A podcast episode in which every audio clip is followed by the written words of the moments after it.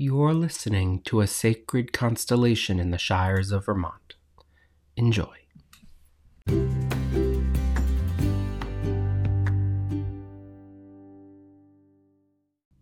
The scriptural inspiration for this week's episode comes from the book of Acts, chapter 7.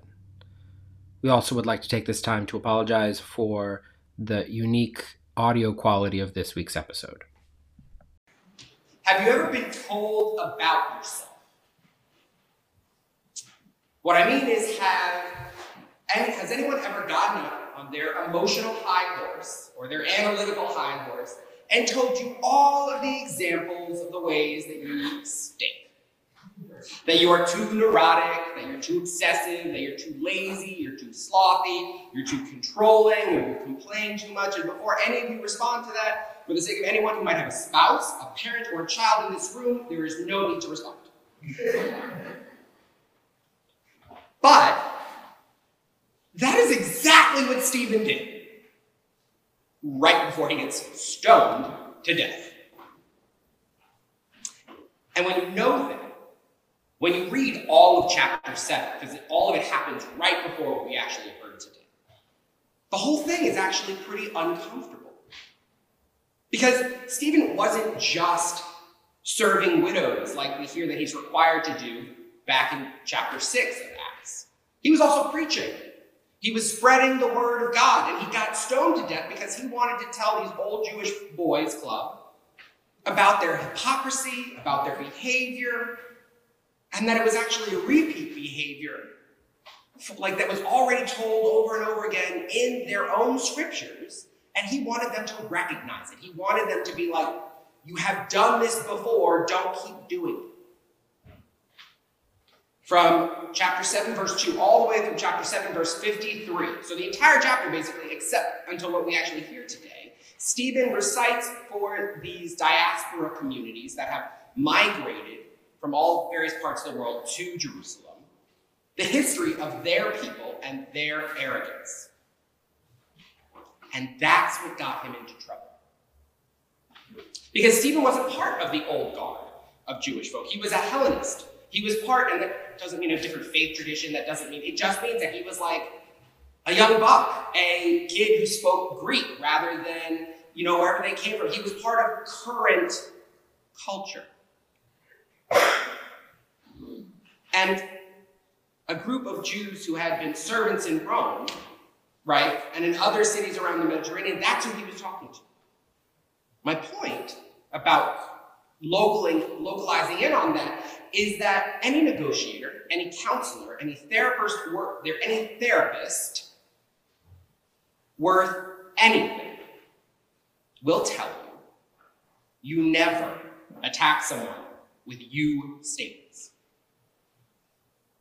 It merely puts them on the defensive.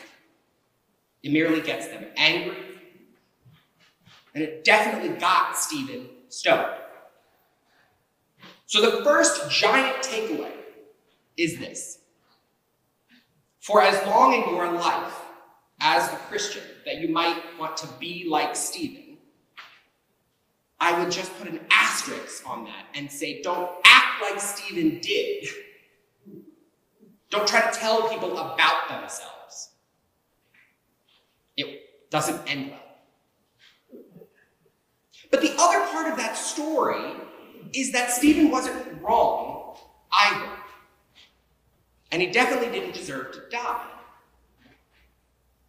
So, when I asked you if you've ever had someone tell you about yourself, the next question is Do you remember how you responded? Did you ever wonder if it were true or if there was some pondering you should do in the midst of all of that anger? Because anger flows both ways.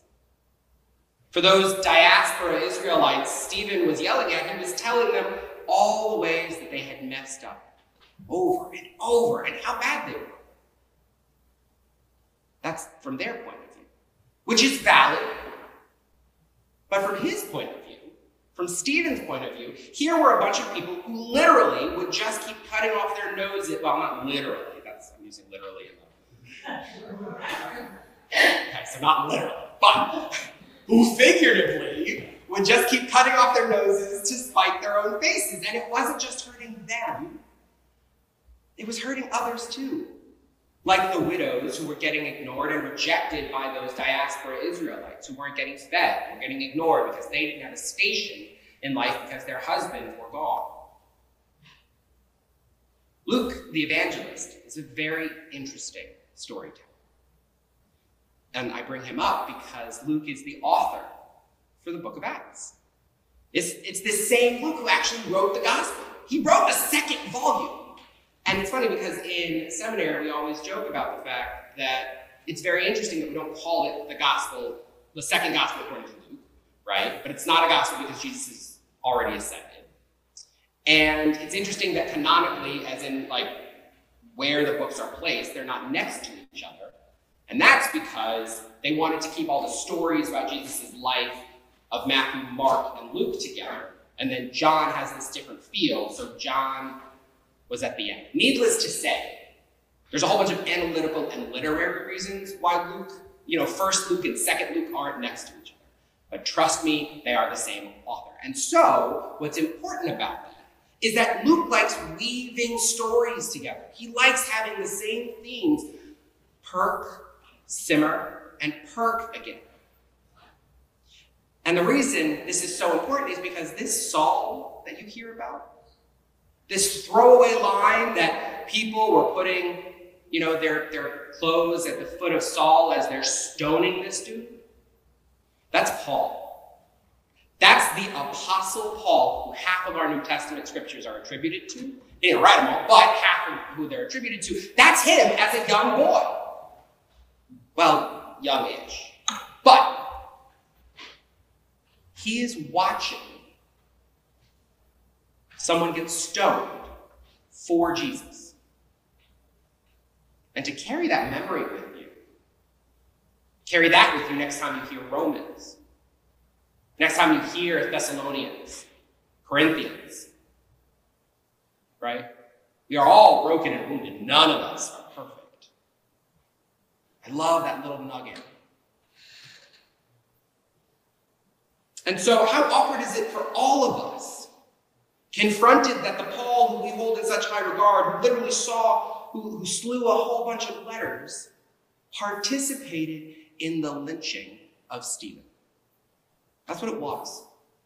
He wasn't hung from a tree, but it was a mob killing. In every visceral and terrible way that you can think about that. And all because Stephen was sick and tired of the status quo. Stephen was sick and tired of watching his people do the same thing over and over again promise, rescue, and rejection. Over and over, God makes Abraham and his descendants a promise. And then, over and over again, God has to rescue those people from calamity. And then, again and again, they reject him. And he goes through in verses 2 through 53 about all of those times. And Stephen's like, Can y'all be done with that now? Well, because he says y'all, they get defensive and angry and they kill him. Because they can't hear what those truths might have been. All that they could hear were how bad he said they were. Their trauma, their past, all the stuff that made them emotionally wounded. It put red right in front of their eyes. And so they did the one thing that we have seen people do time and time again. Not just in the past, not just in the like like history books. I mean like in the newspaper. They kill. Of the 10 commandments, the Ten Commandments are split into two categories. The first half are love God, and the second half is what? Love. I'm sorry. The first half is love God, the second half is love what? Neighbor. And the first rule in that love neighbor is do not kill. Do not murder, actually. Do not violently take the life.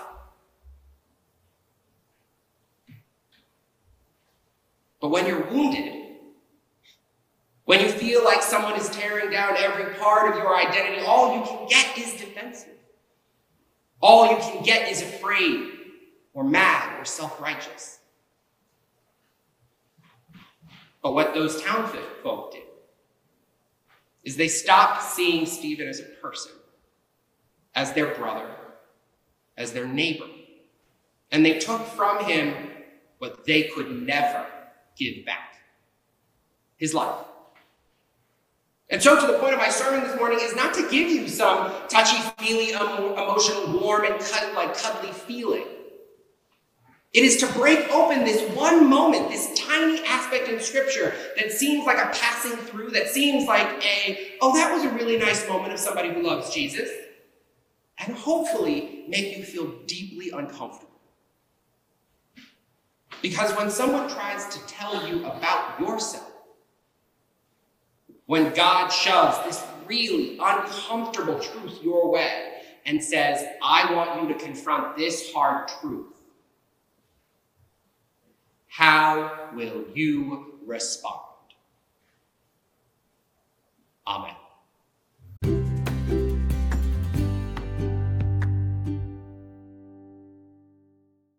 Thank you for listening to this week's message. If you've enjoyed it, Please rate us five stars on Apple Podcasts or your other podcast providers. See you next week.